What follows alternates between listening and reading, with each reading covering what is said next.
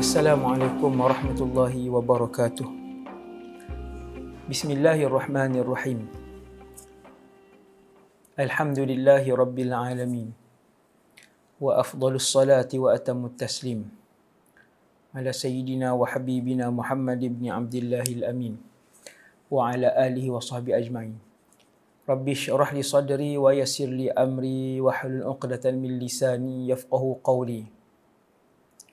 اللهم اهد قلبي وسدد لساني بحق سيدنا محمد صلى الله عليه وسلم أما بعد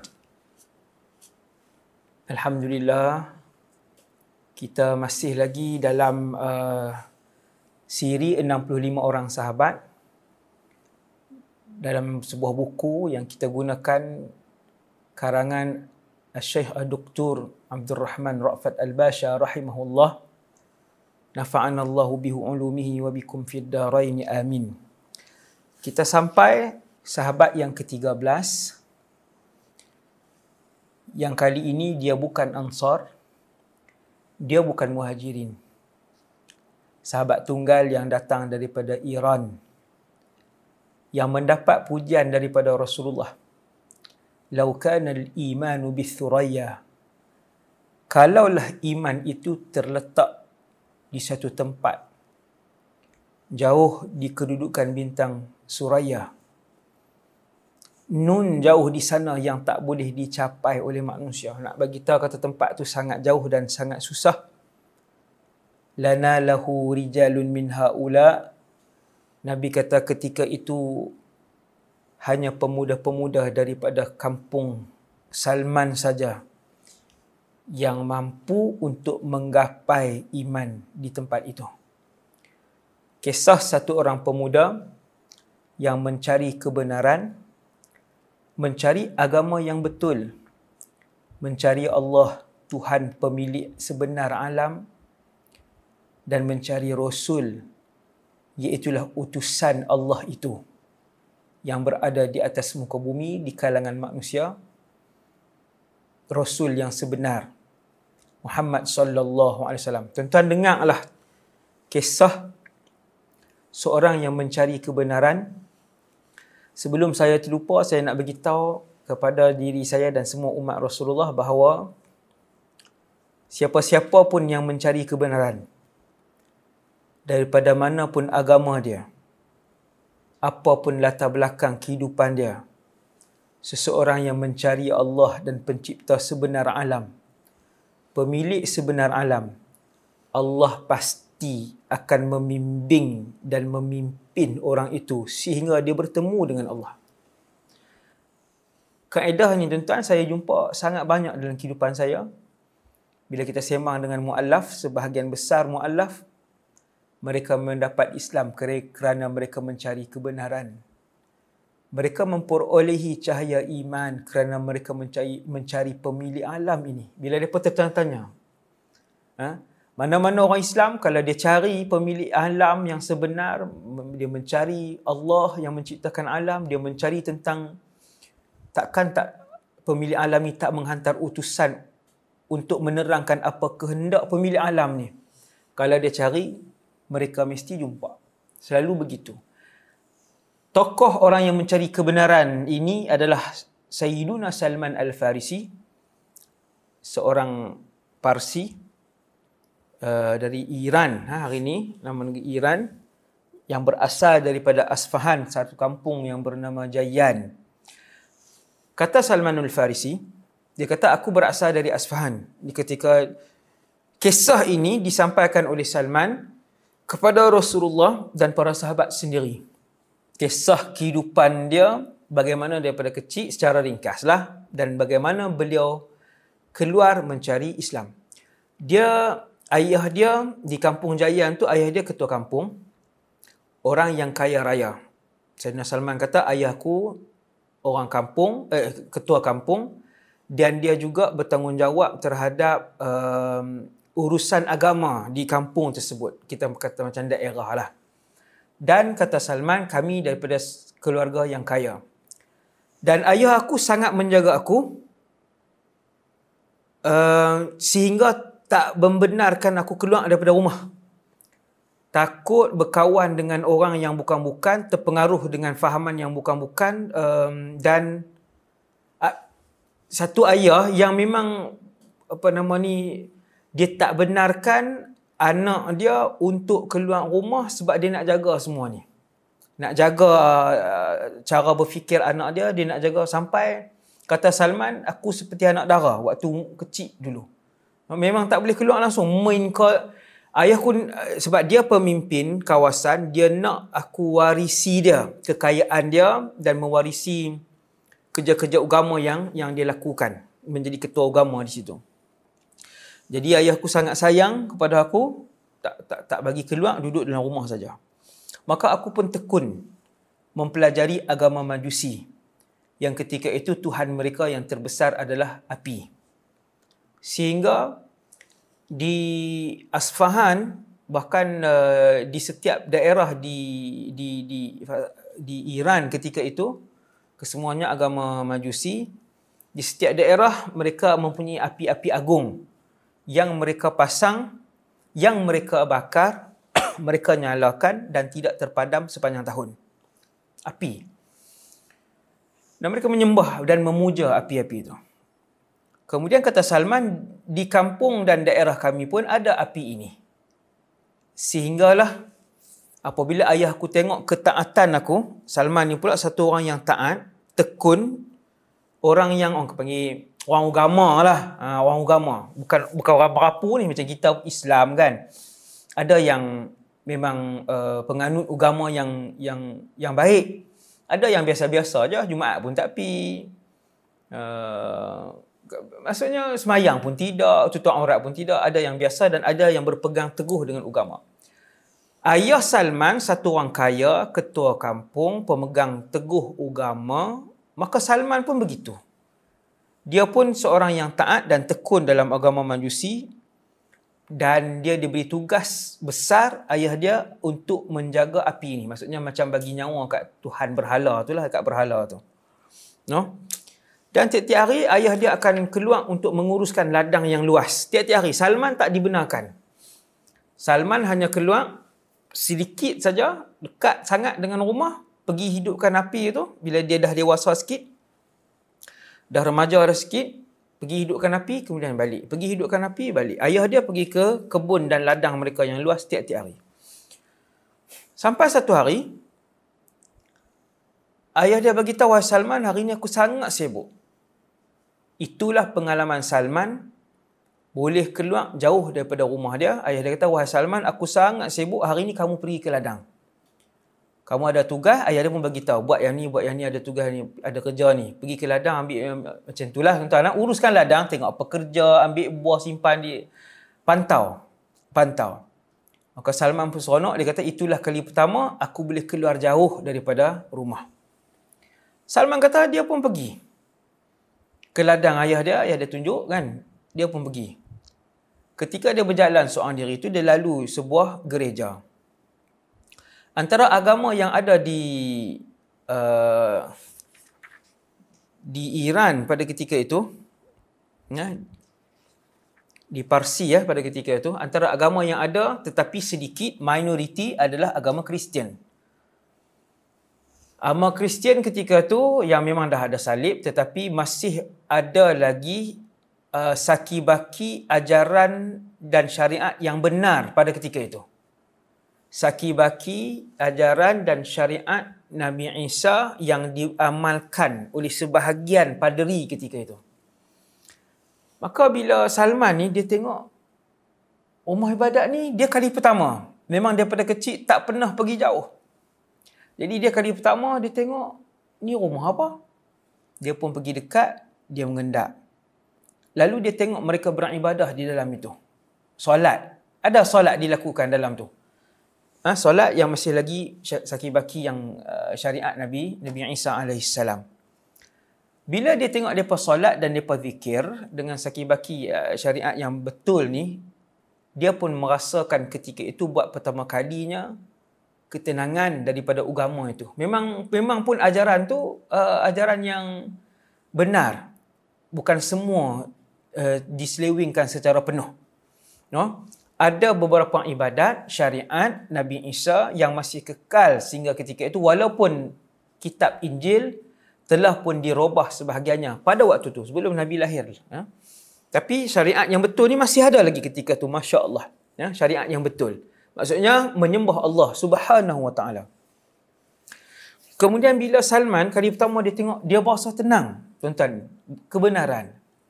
Orang cari kebenaran, dia tengok dia rasa dia kata Salman bercerita ketika tu dia kata aku merasakan ketenangan ketika melihat uh, mereka beribadah dan itulah kali pertama aku melihat agama selain daripada agama nenek moyang kami. Aku pun merasa seronok, tenang Salman kata, aku takkan tinggal sampai matahari tenggelam. Maksudnya sampai maghrib. Aku nak tengok agama ni. Dia pun masuk tanya. Akhirnya dia masuk, dia kata, daripada mana asal agama ni? Kata Salman. Dia tu pun jawab daripada Syam. Syam ni Syria. Palestin. Baitul Maqdis semua tu lah Baitul Maqdis. Syria, Palestin, Jordan, Lebanon, itu semua tu Syam. Agama ni daripada Syam. Kemudian malam. Dia tak pi pun ke ladang eh, yang ayah dia suruh pi tengok pi pi apa nama ni urus tadi ni dia tak pi sebab dia dia dia suka, dia rasa asyik dia duduk di situ. Kemudian sampai maghrib malam ah dah gelap dah sikit dia pun balik. Bila balik sampai di rumah dia, ayah dia pun tanya, Uh, macam mana urusan di ladang tadi? berapa banyak buah yang masuk, berapa banyak buah yang disimpan, berapa banyak buah yang dijual, pekerja siapa. Urusan ladang, pekerja sebagainya. Dia kata, ayah, ayah saya tak pergi ke ladang. Kamu pergi mana baru balik lewat? Malam baru balik. Dia kata, saya jumpa satu agama. Agama ini tidak sama dengan agama nenek moyang kita. Itulah kali pertama saya melihat mereka beribadah. Dan saya merasakan ketenangan, wahai ayah, saya rasa agama ini bagus. Waktu tu juga ayah dia melompat lah. Bahasa kita, melompat ni maksudnya mengamuk dan ayah dia begitu marah. Ayah dia kata, wahai anak, tak ada agama yang lebih baik daripada agama eh, nenek moyang kita, iaitulah majusi.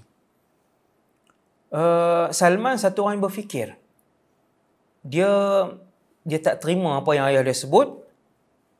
Kemudian dia kata tidak, agama tu lebih baik. Sebab dia duduk dengan agama nenek moyang lama, kemudian uh, dia melihat satu agama yang baru ni yang lebih memberikan ketenangan kepada dia dengan ibadat syariat zikir yang dia buat. Ayah dia pun takut tengok perubahan anak dia, baru hari pertama, anak dia dah menafikan agama hak dah berapa tahun dah. Dia paduk semayang cara majusi, menyembah uh, api, maka dia pun kurung anak dia satu bilik dan dia rantaikan kaki anak dia. Bagi makan macam tu je. Ha, ini yang jenis ayah yang memang ada ayah yang ha, tak hurai lah kan ke, ke ibu bapaan ni. Ha, nanti sampai masa kita hurai tajuk ni insyaAllah. Dia rantai anak dia ke kaki tapi bukannya duduk setempat lah. Rantai bolehlah berjalan dalam bilik tu kan. Masuk bilik ayak sebagainya. Dia kurung. Dia punya takut dan dia risau. Keesokan harinya Salman pun tulis surat. Dia panggil pekerja rumah orang kaya pergi bekerja, bibi ya, bibi ke apa ke. Dia panggil, dia kata hantarkan surat ni ke sebuah tempat ibadat sekian, sekian, sekian. Ha, pekerja ni tak tahu apa. Kan? Ha, pekerja ni tak tahu apa. Dia pun ambil surat tu. Rupanya Salman tulis surat kepada orang-orang di gereja tadi. Kalau ada rombongan daripada Syam yang datang ke sini kemudian nak balik ke Syam sebab Iran ke Syam ribuan kilometer ribu kilometer. Dia tak jauh sangat. Ada jalan darat. kan? Tapi ribu kilometer lah. Mungkin dalam 1,500. Iran ke Syam dalam 1,500. Wallahu alam Lebih kurang tu lah. Hmm. Jadi, dia tulis surat. Padri itu pun selepas uh, beberapa hari, ada pedagang daripada Syam datang ke Parsi untuk menjual barang-barang dagangan Syam dan ambil barang dagangan biasalah yang tu eh ambil barang dagangan Parsi, bawa balik ke Syam pula. Maka, uh, padri situ pun bagi tahu uh, kepada Salman, uh, dia hantar surat, bagi tahu kat Salman ada pedagang nak mai hari sekian-sekian. Maka Salman pun buat persiapan beberapa hari. Dia buat dia ambil satu keputusan di sini orang yang mencari kebenaran, saya dan kita semua yang mencari kebenaran, ha, cuba dengar. Salman mengambil keputusan dalam usia beberapa belasan tahun itu untuk meninggalkan negeri kelahiran dia. Meninggalkan mak dengan ayah dia, adik-beradik dia. Meninggalkan kekayaan ayah dia. Kaya. Bahkan kata Salmanul Farisi, keluarga kami yang paling kaya di situ. Tuan-tuan, yang paling kaya bukan gaji RM5,000, gaji RM7,000. Rumah mereka yang paling mewah. Memang ayah dia dah ada harta yang banyak. Tapi sebab nak cari ketenangan hati, nak cari pemilik alam, pencipta dunia ini. Nak cari kebenaran. Dia maka dia buat keputusan ketika tu, dia kata aku nak tinggal. Keputusan tu tuan-tuan, kita semua tak boleh buat kalau nak cari kebenaran. Dalam keadaan kita dah ada kereta, kita dah ada rumah, dah ada kenderaan, kita dah ada pekerjaan, kita dah ada simpanan yang banyak, kita dah ada anak, dah ada mak ayah, dah ada family, kita dah ada life, dah nak tinggal untuk apa? Ha? Kamu nak tinggal semua-semua tu untuk apa? Kamu nak nak dapatkan apa? Nak tinggal semua-semua tu. Maka Salman mengajar saya dan kita semua, dia tinggalkan dunia. Tengok apa yang Allah nak bagi. Dia ambil utusan, dia, dia akan tinggalkan rumah keluarga dia. Lalu dia pun bersiap dengan uh, bantuan, dia pun potong rantai yang diikat oleh ayah dia di kaki dia. Dia pun pergi gereja, rombongan sampai. Dia pun bagi tahu kat rombongan tu, aku nak tumpang aja untuk bergerak sekali. Sebab dia tak tahu jalan. Masya Allah, keputusan yang cukup besar untuk mencari Allah subhanahu ta'ala. Dia pun siap, aku dia pun tumpang. Akhirnya, uh, dia, uh, pedagang tu pun, kumpulan tadi ni bawa sampai ke Syam. Sampai ke Syam. Lalu Salman pun tanya. Dia kata, hmm, dia tak tahu lagi istilah ketua apa semua, gereja, padri apa. Dia kata, dalam daerah ni siapa orang yang paling baik dalam agama Kristian ni? Di sini. Di sini di sini siapa orang yang paling baik dalam agama Kristian ni? Orang pun tunjuk ada padri itu ketua padri daerah. Oh depa tunjuk uh, jawatan hak paling tinggi ketua padri daerah. Salman pun seronok dia pun pergi minta izin. Dia beritahu tuan saya sekian sekian cerita panjang. Saya nak berkhidmat saya nak belajar tentang agama ini. Dia cerita panjang lah. Ayah dia semua dia rasa nak cari hidayah apa semua. Maka dia duduk dengan padri itu makan minum tinggal semayang ibadat apa semua. Sampai satu hari dia jumpa bilik rahsia padri itu setiap minggu orang-orang Kristian akan bersedekah Maksudnya macam charity bagi duit untuk anak yatim, orang miskin, untuk bantu orang sakit, untuk bantu mangsa banjir, untuk bantu uh, gereja menguruskan. Jawatan kuasa gereja uruskan. Ketua padri itu simpan. Rupanya duit-duit yang diberikan oleh orang ramai sangatlah banyak berupa emas dan perak dan padri itu tak bagi pun kepada orang susah. Sehingga emas yang dihimpun mencapai tujuh tempayan. Tujuh tempayan penuh dengan emas dan perak. Sampailah padri itu mati, rahsia itu diketahui oleh Salman Al-Farisi. Maka bila dia mati, orang pun nak mai tanam, nak mai simpan, buat buat upacara mereka lah kan. Mayang apa semua ni. Dia pun kata nanti. Sesungguhnya ketua padri ni orang yang jahat. Sebenarnya selama ni, dia suruh kita semua bersedekah akan tetapi duit tu diambil dan guna untuk peribadi. Hasbunallah wa ni'mal wakil. Hak ni cabaran juga orang agama. no? Orang agama. Duit orang bagi banyak. Guna untuk keperluan diri sendiri. Hasbunallah wa ni'mal wakil. Maka depa tanya kepada Salman, hang tuduh ke hang ada bukti? Dia kata aku ada bukti. Jom aku tunjuk tempat penyimpanan harta padri ini. Duit yang kita semua bagi dan dia tak serah kepada orang yang memerlukan, orang susah dan sebagainya. Salman pun bawa semua pemimpin-pemimpin tempatan ni pergi tunjuk tempat tu penuh tujuh tempayan emas dan perak. Uh, lalu mereka pun marah. Mereka kata kita takkan kita takkan simpan jenazah dia secara elok. Depa pun ikat dia di kayu dan depa pun uh, lontarkan batu kepada uh, depa merejam mayat padri yang jahat tadi ni. Kemudian masuklah padri baru. Kemudian masuklah padri baru ke gereja daerah tadi ni. Bila masuk padri baru, Salman masih di situ. Tuan-tuan, mencari kebenaran. Kata Salman, kali ini aku berguru dengan padri baru, ketua padri baru. Ketua padri baru kali ini orang yang baik. Akhlaknya baik, ibadah dia banyak. Ramai orang bersedekah dan duit-duit itu memang digunakan untuk orang miskin. Salman kali ini dia seronok. Kali ini dia dia seronok. No? Ha, dia beribadah, dia berkhidmat dengan padri baru ni dan keadaan dia seronok sampailah Tuan-tuan bayangkan berapa lama Salman ni berkhidmat sehinggalah padri baru ni jatuh sakit. Wallahu alam. Dalam hadis ketika Sayyidina Salman cerita kat Rasulullah dan sahabat pun tidak diberitahu berapa tahun. Wallahu alam. Mungkin dalam kitab-kitab besar lain ada disebutkan. Saya tak tahu. Ha? Saya tak tahu. Jadi uh, Salman pun duduk sampai padri itu sakit. Ni Tok Guru dia yang kedua. Padri itu sakit. Nazak. Maka Salman pun tanya, wahai, wahai, wahai Tuan Guru. Kamu dah nazak? Kan? Selepas ni, kamu tahu tak siapa lagi Tuan Guru, ulama, Kristian yang baik seperti kamu mengamalkan ajaran syariat ini dengan baik, dengan jujur dan amanah. Maka ketua padri baru tu kata, Tok Guru dia nombor dua ni kata, ada. Aku kenal satu orang kawan aku di Mausil. Dia pun dah tua. Kamu pilih dekat dia. Dia orang amanah.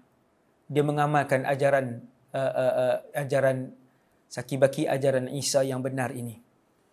Maka Sayyidina Salman pun siap. Tuan-tuan bayang sampai mengaji sampai mati. Tak mau pergi mana? Seronok. Berkhidmat, beribadah kan. Orang mencari kebenaran. Lalu dia pun ber, pindah siap barang dia pergi ke Mausil. Nah, Sampai di Mosul dia jumpa kawan kepada tok guru dia. Itulah guru dia yang ketiga. Bila dia sampai di Mosul dia kata saya anak murid sekian-sekian. Tok guru tu terkenal.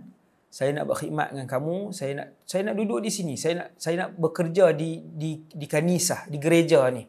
Berkhidmat kita kata zaman hari ni jadi tok siak, jadi tok Bilal, urus masjid, bersihkan masjid, susun meja, lap, semua kerja.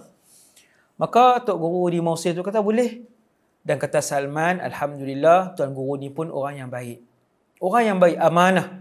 Ha, sedekah-sedekah yang orang bagi memang digunakan untuk orang susah. Dia pun kuat beribadah. Maka Salman beribadah dengan guru baru ni. Beribadah malam, berpuasa. Dia ada puasa tuan-tuan. Ha? Syariat dulu pun ada puasa. Sama. Ha? Kemudian sampailah satu hari Tok Guru ni sakit. Nazak. Belajar sampai mati. Ini tak ada tuan-tuan. Kita Tok Guru tak ada sakit pun kita berhenti dulu. Bukan untuk guru sakit, kitab pun tak habis. Ha? ha? Mengaji kitab pun tak habis. Tok guru duk mengajar lagi, kita berhentilah. Itulah nilai iman saya dan kita semua yang rendah dan lemah. Sayyidina Salman dengan Tok Guru yang ketiga ini di Mausil, uh, dia belajar sampai sakit. Tok Guru ni pun sampai nazak. Dia berkhidmat, beribadah dengan Tok Guru ni, belajar dengan Tok Guru ni, tengok akhlak apa semua. Bila Tok Guru ni nazak, dia kata, wahai Tuan Guru, ada lagi tak di sana ulama Kristian yang yang benar dan jujur, yang amanah? Maka Tok Guru ni kata, ada di satu tempat di Amuriyah. Cerita yang sama, dia siapkan barang, dia pergi menuntut, dia berkhidmat dengan Tok Guru ni sampai Tok Guru ni nazak. Ha, ini kisah yang luar biasa sebab tu Nabi kata, Laukan al-imanu bi-thuraya lana lahu rijalun min ha'ula' kalaulah iman itu berada di satu tempat yang susah, penghujung dunia. Tempat yang ada bintang, tuan. Hmm. Ujung langit lah kita kata. Suraya. Hanya lelaki-lelaki daripada kumpulan ini saja, kumpulan Salman akan akan mencapai dan menggapai bintang itu. Dek kerana jauhnya perjalanan mencari iman Salman. Dia pergi di Amuriah sampai Tok Guru tu Nazak. Mengaji sampai Nazak. Umur dia berapa? Wallah Saya rasa mungkin dah puluhan tahun ataupun belasan tahun. Bila Tok Guru tu nazak, dia tanya, wahai Tuan Guru, ada tak uh, ulama Kristian yang yang benar dan jujur seperti seperti kamu. Nah, ha, maka Tok Guru ni kata, "Wahai Salman, kamu dah jumpa dengan kawan-kawan aku semua yang jujur. Dan aku rasa tidak ada lagi di atas dunia ini tidak ada lagi mereka yang mengamalkan ajaran ini yang benar. Seperti kami. Akan tetapi, wahai Salman, sesungguhnya sekarang ni dah dekat dengan satu zaman, dan satu masa, kemunculan seorang Nabi akhir zaman. Ha? Kemunculan seorang Nabi akhir zaman. Wahai Salman, dah dekat dengan kemunculan seorang Rasul akhir zaman dia ni berasal daripada Mekah membawa ajaran yang sama dengan Ibrahim kemudian dia akan berhijrah ke satu tempat negeri orang yang penuh dengan pohon kurma baina labatain di antara tanah yang berbatu kitaman. Tok guru dia ni bagi bagi petanda Rasul akhir zaman ni akan berhijrah. Tempat di hijrah tu penuh dengan pokok kurma. Tuan-tuan, Mekah tak ada kurma. Madinah penuh dengan kurma. Madinah, Munawarah, Yathrib ketika tu nama tempat tu. Tapi Tok Guru dia tak sebut nama tempat. Dia kata Nabi akhir zaman ni akan pindah pergi situ. Dia ni tak makan dia tak makan sedekah. Dia terima hadiah. Di belakang badan dia ada satu tanda. Tanda ni sekian sekian sekian ada di belakang di antara dua bahu lebih dekat dengan bahu kanan. Tanda itu dinamakan khatamun nubuwah kata Tok Guru ni. Wahai Salman, pergilah kamu ke tempat tu. Maka Tok Guru tu pun meninggal yang keempat tadi ni. Punya belajar, Masya Allah. Dia bila dah Tok Guru tu meninggal, ada sekumpulan peniaga Arab sampai, dia kata boleh tak saya nak tumpang pergi ke jazirah Arab, semenanjung tanah Arab. Dia berkata boleh. Salman pun bagilah lembu dan kambing sikit yang dia ada tu sebagai upah untuk bawa dia. Sampai di satu tempat bernama Wadil Qura, jahatnya perangai Arab dulu. Biasalah perangai ni memang cukup biasa. Dia jual Salman. Jadilah Salman ketika itu daripada anak seorang kaya kepada hamba abdi yang tidak boleh memiliki harta. Jual itu pula dekat satu bangsa yang cukup jahat. Bangsa Yahudi. Tetapi Allah mengkendaki untuk uh, kebaikan kepada Salman. Benda yang kadang kita tak suka, tuan-tuan. Benda ni banyak jadi dalam hidup kita. Allah tentukan sesuatu. Kita rasa tak suka. Kita tak redha, kita tak suka apa lah Allah tentu benda ni. Dan benda tu adalah benda baik kepada kita. Allah tentukan Salmanul Farisi jadi hamba abdi. Tuan-tuan, punya jauh perjalanan mencari kebenaran. Tiba-tiba pula kena jadi hamba abdi. Rupanya hamba abdi itu tuan dia dari adalah Yahudi dan mereka daripada Madinah Al-Munawwarah, Yathrib ketika itu. Daripada Madinah, tempat ataupun negeri yang akan Nabi berhijrah kepadanya. Waktu itu Nabi tak hijrah lagi. Ha? Waktu itu Nabi tak hijrah lagi. Jadi Salman dikhianati oleh kafilah Arab yang memang perangai mereka banyak macam tu lah. Dia dijual sebagai hamba abdi. Salman begitu marah, kecewa. Dia jadi, selama ni aku cari agama yang benar. Aku nak cari Allah. Aku nak cari pemilik alam. Rasul yang benar. Tiba-tiba jadi apa? Dia kecewa lah dengan apa yang jadi kat dia ni jadi hamba abdi. Jadi jadi bodoh. Jadi tak ada harta habis soal Tuan-tuan, apa yang Allah tentukan itu ketika itu seolah-olah Salman kata habis. Takat ni je hidup aku. Habis. Menyesal dia, dia, dia jadi kecewa lah. Sebenarnya penentuan itu ada cahaya yang yang paling terang di hujung terowong itu. Sangat terang benderang tapi Salman manusia biasa dia tak tahu. Maka Islam mengajar kita dan saya dan kita semua untuk sentiasa bersangka baik dengan Allah. Betul dengan Allah ni tuan-tuan, apa pun Allah Allah tentukan bersangka baiklah dengan Allah. Kerana mesti benda tu mesti baik untuk kita. Wajib. Pasti baik untuk kita. Saya pun banyak benda Allah tentu kadang-kadang kita jadi tak suka. Ha? Akhirnya kita tahu, subhanallah. Sebab kita terus bersangka baik dengan Allah, mesti benda baik yang Allah nak tentukan ni, mesti. Rupanya memang benda baik. Begitulah Salman ketika dia mana dia, dia betul-betul frust, dia betul-betul kecewa, habis dia tak habis. Jadi hamba abdi tuan-tuan kepada satu kabilah yang satu kaum yang memang terkenal jahat, Yahudi kan. Jadi dia kata tak ada memang tak ada harapan lah. Bila hamba eh, bila tuan dia bawa dia tiba-tiba dekat dengan pinggir Madinah, dia pun tengok kanan kiri. Salman ciri-ciri daerah yang tok guru dia di Amuriah bagi tahu tak saat ni baina labataiha tempat yang di antara dua tanah hitam ada sekian-sekian ada banyak pokok kurma dia pun tengok kanan dan kiri dia kata ini seperti tanah dan negeri yang tok guru aku sebut. Di situ dah bermula sedikit cahaya dalam hati Salman. Dia rasa macam mungkinlah kot kan? Dia kata mungkinlah inilah tempatnya. Ha, Salman ada sikit dia rasa mungkinlah tempat dia. Maka kata Salman, aku mendengar ketika duduk di negara negara itu di Yathrib lah ketika tu nama tempat Yathrib.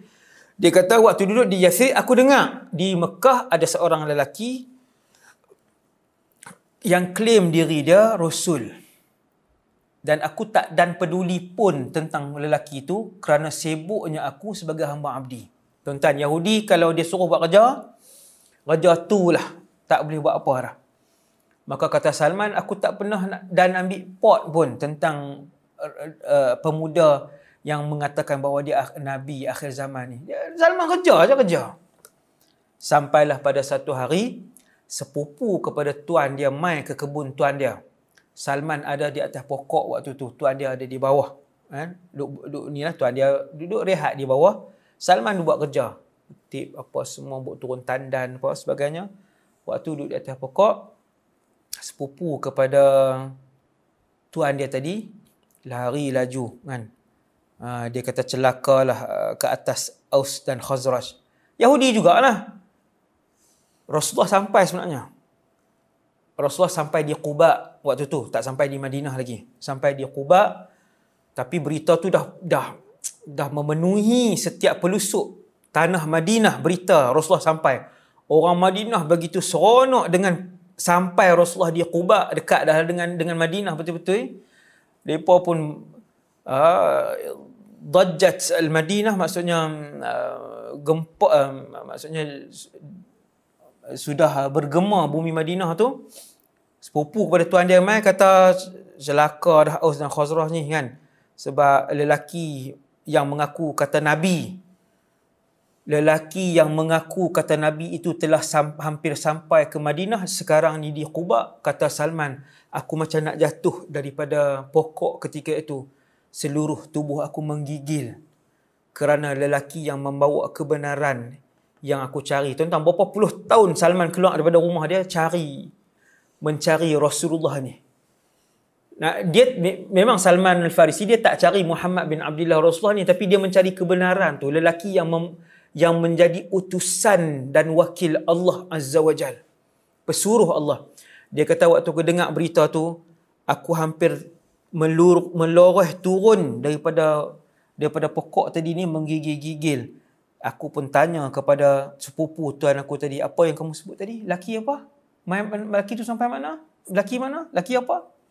Tuan aku pun tumbuk aku dengan kuat. Dia kata, hang jangan sibuk, hampir buat kerja.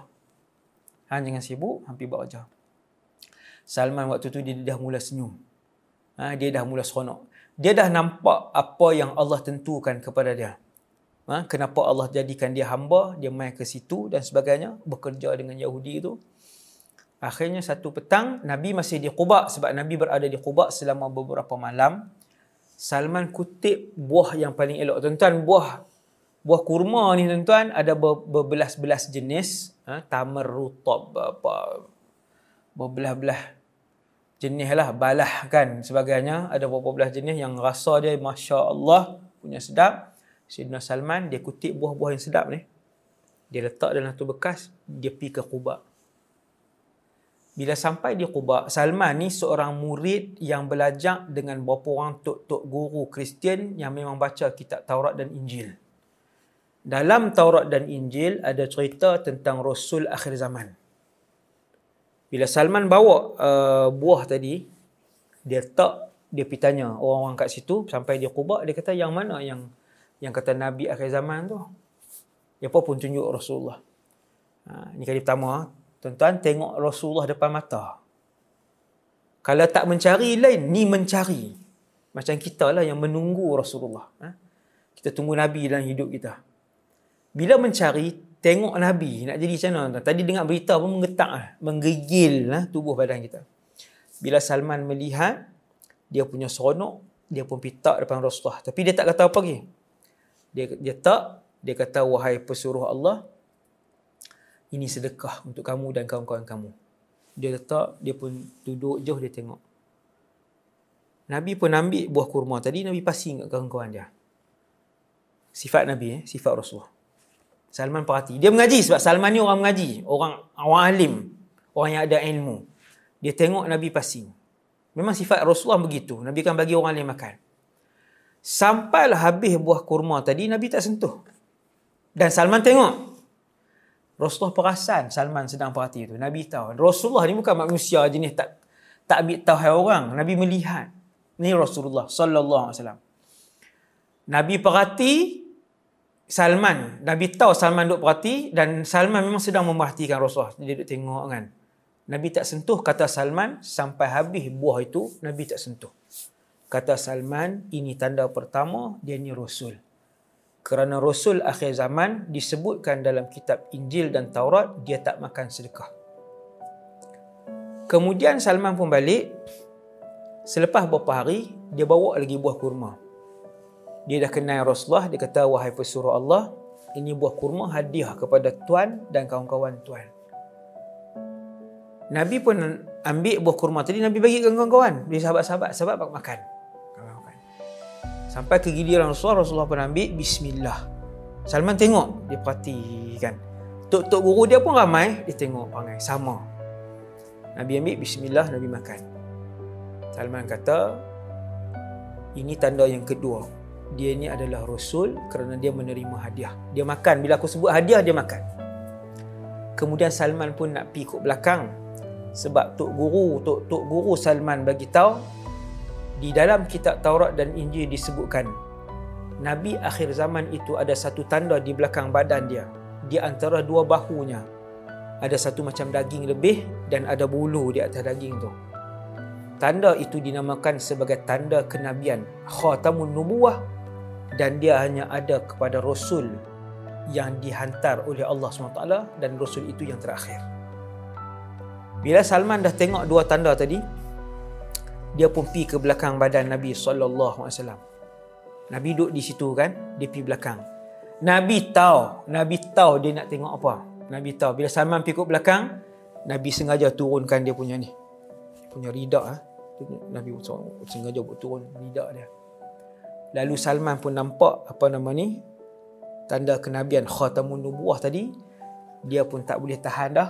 Maka yang itulah pesuruh Allah hak dia dah cari berapa belah tahun nah kebenaran yang dia cari berpuluh tahun puluhan tahun dia cari dia tak boleh tahan dah maka dia kata inilah pesuruh Allah dia pun apa nama ni dengan tergesa-gesa memeluk Rasulullah sallallahu alaihi wasallam. Dia peluk nabi. Nah, nabi pun terkejut tengok. Sahabat-sahabat tengok terkejut kan. Pasal apa ni peluk nabi? Orang cari lama tuan-tuan. Cari lama lah mencari Rasulullah sallallahu alaihi wasallam. Pesuruh kepada pencipta alam ini rasul yang terakhir untuk umat alam ini maka dia pun peluk nabi. Nabi bertanya kenapa? Kan?